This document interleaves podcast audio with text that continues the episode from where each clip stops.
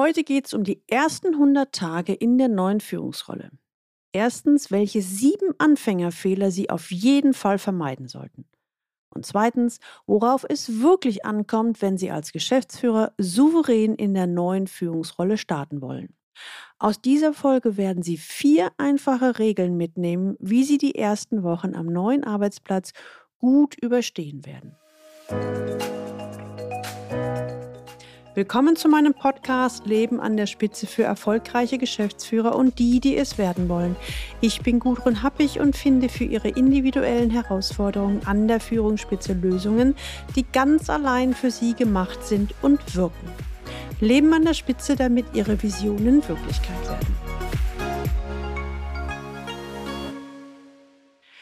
Frau Happig, zum übernächsten ersten übernehme ich als neuer externer Geschäftsführer die Rolle in einem etablierten Familienunternehmen. Formuliert Theo Spencer, Ende 40, und er schaut mich strahlend und erwartungsvoll in unserem Zoom-Meeting an. Wissen Sie, es ist mein Traumjob. Ich habe mich riesig über die Zusage gefreut, aber jetzt stehe ich ganz schön unter Strom. Ich will alles richtig und perfekt machen. Ich bin ein gestandener Mann und jetzt spüre ich manchmal, wie mir die Angst den Nacken hochkriecht. Das ist doch nicht normal, oder? Können Sie mir helfen? Wenn Sie heute das erste Mal den Leben an der Spitze Podcast hören, dann empfehle ich Ihnen, sich unbedingt in den Galileo Letter einzutragen unter der Adresse www.leistungsträger mit ae-blog.de. Da bekommen Sie ein paar gute Impulse, wie sie die Herausforderungen im C-Level-Führungsalltag leichter lösen. Theo Spencer hat eine brillante Karriere hingelegt. Ja, es hat sich immer wieder ergeben. Ich habe meine Position bislang immer über mein Netzwerk bekommen, habe auch gedacht, das sei normal, aber er stutzt einen Moment, er schaut nach unten. Er scheint die nächsten Worte zu überlegen, bevor er mich wieder anschaut. Wissen Sie, beim letzten Mal habe ich versagt. Eigentlich wusste ich es von Anfang an. Ich habe die politischen Spiele einfach nicht beachtet. Nee, ich habe sie sogar ignoriert. Ich habe mich voll auf mein inhaltliches Können verlassen. Tja, nach gut zwölf Monaten habe ich die rote Karte erhalten. Gott sei Dank habe ich sofort eben diese neue Position angeboten bekommen. Also vom Lebenslauf her sieht es bei mir noch richtig gut aus. Aber ich stehe mächtig unter Druck, innerem Druck. Nervosität und Unsicherheit sind meiner Erfahrung nach häufige Begleiterscheinungen, wenn man neu im Job ist. Ich finde es eher normal als besorgniserregend. Ob Ihnen das gerade hilft? Hm. Kein Arbeitgeber verlangt, dass Neulinge im Job perfekt sind. Fehler werden gerade bei Jobantritt von Vorgesetzten und Kollegen am ehesten verziehen. Man kann sich aber ruhig trauen, Fragen zu stellen und sich interessiert zeigen. Schließlich wünscht sich nicht nur der Chef, sondern auch die Betroffenen selbst, möglichst rasch eigenständig arbeiten zu können. So, so viel zur Theorie. Doch bei Jobantritt sind Nervosität, Unsicherheit und Versagensängste häufige Begleiterscheinungen. Schon so mancher neuer Geschäftsführer hat bei Jobantrieb unliebsame Überraschungen erlebt. Mal so ein paar Beispiele. Was ist, wenn ein neuer Geschäftsführer auf ein völlig demotiviertes Team trifft? Was geschieht, wenn ein Geschäftsführer in den ersten Tagen auf eine feindselige und misstrauische Stimmung trifft, weil ein Mitarbeiter intrigiert, der die Leistungsposition vielleicht selbst angestrebt hatte? Auch das sind natürlich Hürden, denen man sich stellen muss. Aus meiner Erfahrung heraus würde ich sagen, dass es besonders wichtig ist, als Neueinsteiger glaubwürdig und authentisch zu sein, beziehungsweise stimmig zu sein, wie ich es gerne formuliere. Nur wenn dies der Fall ist, gelingt es, das Vertrauen des Teams oder der Kolleginnen und Kollegen zu gewinnen. Außerdem macht es Sinn, die typischen Fallen der ersten 100 Tage zu kennen und zu vermeiden. Dann können Sie die ersten Monate, sagen wir mal, unfallfrei überleben. Fangen wir mal an mit den typischen Fehlern. Fehler Nummer eins: Aktionismus. Viele kommen neu in den Job und glauben, sie müssen jetzt alles umkrempeln. Das ist eine todsichere Strategie, um ihre Arbeitskollegen und Mitarbeiter gegen sich aufzubringen. Wissen Sie, was Sie damit signalisieren? Egal ob unbewusst oder bewusst, versenden Sie die Botschaft, hey Leute, ihr habt keine Ahnung. Ist logisch, dass die Mitarbeiter dann auf die Bremse treten, oder? Das ist übrigens eine todsichere Strategie, um alle gegen sich aufzubringen. Frage, was ist besser? Antwort, lassen Sie es langsam angehen. Schauen Sie sich an, wie das Unternehmen aufgebaut ist, welche Strukturen vorhanden sind. Herrscht ein offenes Arbeitsklima, in dem auch Privates Platz hat, oder soll man sich eher reservierter geben? Fehler Nummer zwei, alles persönlich nehmen. Kommen nicht nachvollziehbare Seitenhiebe von einem bestimmten Mitarbeiter, rate ich Ihnen zur Offensive. Vor allem rate ich Ihnen, diese Sticheleien fürs Erste nicht persönlich zu nehmen. Also was ist besser? Bringen Sie in Erfahrung, ob es intern vielleicht jemand anderen gibt, der diesen Job auch haben wollte. Denn das würde erklären, warum er oder sie nicht gut auf Sie zu sprechen ist. Was machen Sie denn, wenn Sie genau das herausgefunden haben? Nun, am besten nutzen Sie ein Vier-Augen-Gespräch. Sagen Sie Ihrem vermeintlichen Konkurrenten, dass Sie den Job zwar bekommen haben, die Entscheidung aber jemand anders getroffen hat. Versuchen Sie danach gemeinsam ein, eine Form zu finden, damit umzugehen. Weder nützt es dem Mitarbeiter auf Dauerkonkurrenz zu gehen, noch nützt es Ihnen, sich zu verteidigen oder zu erklären. Die Entscheidung hat jemand anders getroffen, aus welchen Gründen auch immer. Und jetzt geht es darum, Sie brauchen eine gemeinsame Lösung. Fehler Nummer drei, ich habe keine Angst. Äh, das höre ich tatsächlich häufiger. Ich selbst halte nicht so viel davon, seine Gefühle zu ignorieren. Ich hatte es eben schon mal formuliert. Was ist meiner Ansicht nach besser? Ich denke, es ist viel hilfreicher zu akzeptieren, dass Unsicherheit und Nervosität beim Jobantritt einfach dazugehören. Man übernimmt zwar mit dem neuen Job eine neue Rolle bzw. Funktion, bleibt dabei aber doch immer ein Mensch mit Vorzügen und Fehlern. Wissen Sie, auch das bestehende Team ist nervös und unsicher. Denn die Kollegen fragen sich ja auch, wer ist der Neue oder die Neue? Ist er oder sie nett und passt er oder sie ins Unternehmen? Fehler Nummer vier, ich will den Job haben. Das gehört eigentlich schon in Auswahl- oder Bewerbungsprozess. Ich erlebe immer wieder, dass sich mögliche Kandidaten unendlich anstrengen, um diesen Job zu bekommen. Sie verkaufen sich exzellent. Und am Ende haben sie die Zusage. Doch dann kommt da das große Aber. Will ich das überhaupt? Will ich diese Position überhaupt? Hm, was ist besser? Bitte achten Sie bereits im Auswahlverfahren sehr genau darauf, passt das Unternehmen und die Unternehmenskultur zu Ihnen? Passen Sie zu der vorhandenen Unternehmenskultur? Fragen Sie ebenfalls, was von Ihnen erwartet wird. Sollen Sie die Transformation vorantreiben? Sollen Sie es letztlich so machen wie Ihr Vorgänger?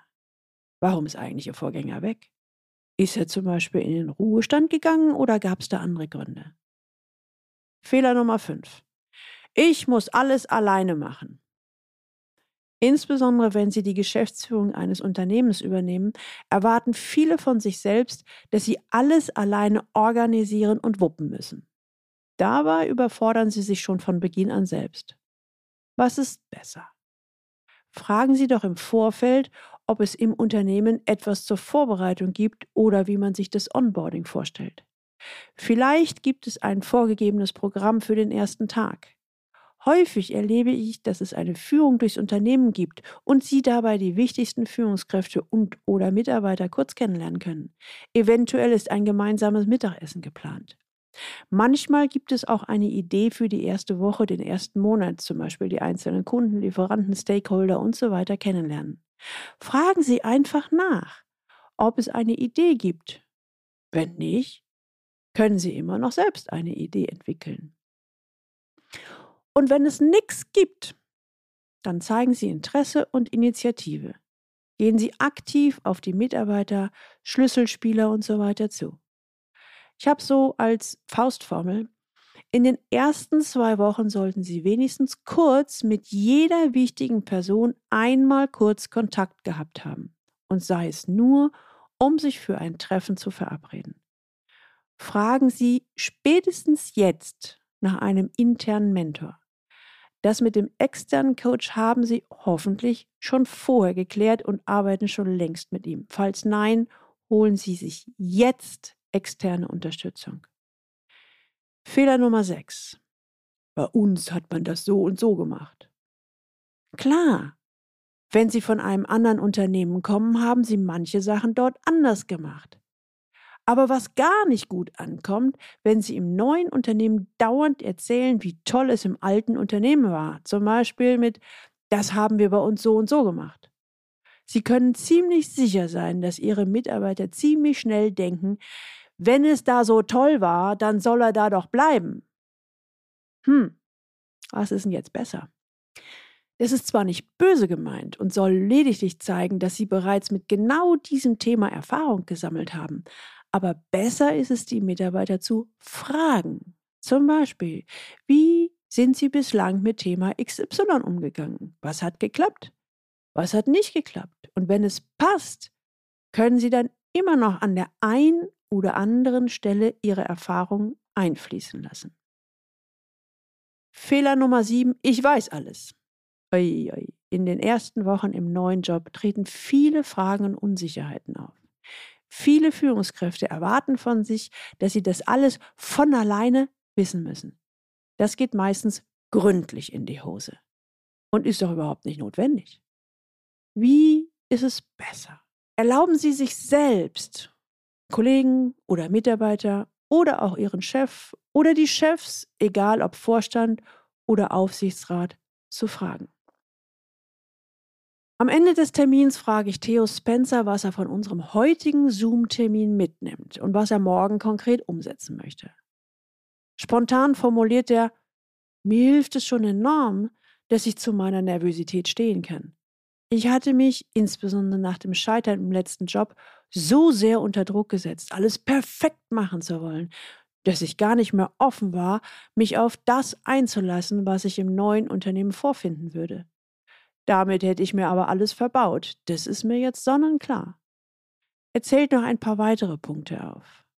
Ein paar Wochen später frage ich ihn noch einmal, wie denn sein Start gelaufen ist. Er schwärmt. Einfach super. Ein tolles Unternehmen, eine tolle Mannschaft. Und nachdem ich mir immer wieder gesagt habe, ich muss hier nicht der große Zampano sein, sondern erst einmal alles und jeden kennenlernen, hatte ich bereits in der zweiten Woche das Gefühl, hier bin ich richtig. Kennen Sie das auch, dass Sie eine neue Position angenommen haben, sich auf der einen Seite freuen und auf der anderen Seite alles richtig machen wollen? dann können Sie Folgendes tun, so als praktischen und pragmatischen Tipp. Erstens, auf das Zuhören kommt es an. Wer als Geschäftsführer neu ist im Job, sollte erst einmal zuhören und sich einen Überblick über die neuen Kollegen und deren Erwartungen verschaffen. Sie müssen jetzt erst einmal gar nichts umkrempeln. Sie kommen neu hinzu. Die anderen sind schon länger da. Das heißt, die haben Ahnung von dem, was sie tun. Und das sollten Sie sich erst einmal anhören. Dabei verzichten Sie bitte unbedingt auf den Satz, das haben wir in unserem alten Unternehmen so und so gemacht. Zweitens. Bringen Sie die Erwartungen der Mitarbeiter in Erfahrung. Ein bestehendes Team hat immer Erwartungen. In der Regel bleiben diese meist unausgesprochen, weil es Neueinsteiger oder auch intern besetzte Führungskräfte versäumen, sich Klarheit über die Erwartungen der Mitarbeiter oder anderer wichtiger Schlüsselpersonen zu verschaffen. Wer als neuer Geschäftsführer darüber nicht Bescheid weiß, kann eigentlich nur Enttäuschungen produzieren. Drittens, wie viel Privates im Job ist erlaubt? Das kommt auf die Branche, auf das Arbeitsumfeld und die Person selbst an. Es gibt Kollegen, die möchten das Berufliche strikt vom Privaten trennen. Aber auch solche, die weniger Berührungsängste haben. In jedem Fall gibt es neben der beruflichen auch eine menschliche Komponente, die man sehr wohl auch zeigen kann und darf. Ich selbst unterscheide übrigens zwischen privat und persönlich. Persönliches erzähle ich gerne. Privates behalte ich für mich. Viertens, wie weit kann oder muss man sich öffnen? Man muss nicht bereits in den ersten 100 Tagen sein Innerstes nach außen kehren, aber Gespräche über Kinder und oder Hobbys sind durchaus angemessen. Und bevor man das Du anbietet, sollte man sich die Situation in der Firma genauer ansehen. Wenn nämlich das Du einmal ausgesprochen ist, kann man nicht mehr zurückrudern. Das Du schafft eine private Nähe, die im Job nicht immer von Vorteil ist. Sie stehen auch kurz davor, eine neue Geschäftsführer- oder Vorstandsrolle anzunehmen oder haben die ersten Wochen schon hinter sich. Sie wollen einen sicheren und souveränen Start in der neuen Rolle meistern. Schreiben Sie mir einfach eine Mail unter ghappig.galileo-institut.de und oder holen sich einfach einen Strategietermin. Im ersten Schritt finden wir Klarheit über Ihre aktuelle Situation und garantiert einen für Sie passenden nächsten Schritt. Die Links finden Sie auch in den Show Notes und die finden Sie unter dem Link Leistungsträger mit ae-blog.de slash podcast und hier dann die Folge 109. Teilen Sie gerne diese Episode auf allen Kanälen und leiten Sie weiter an alle Personen, die für Sie wichtig sind, Kollegen, Mitarbeiter und oder Freunde. Abonnieren Sie unbedingt diesen Kanal, damit Sie die nächste Folge nicht verpassen. Und jetzt wünsche ich Ihnen viel Freude beim Leben an der Spitze. Ihre Gudrun Happig.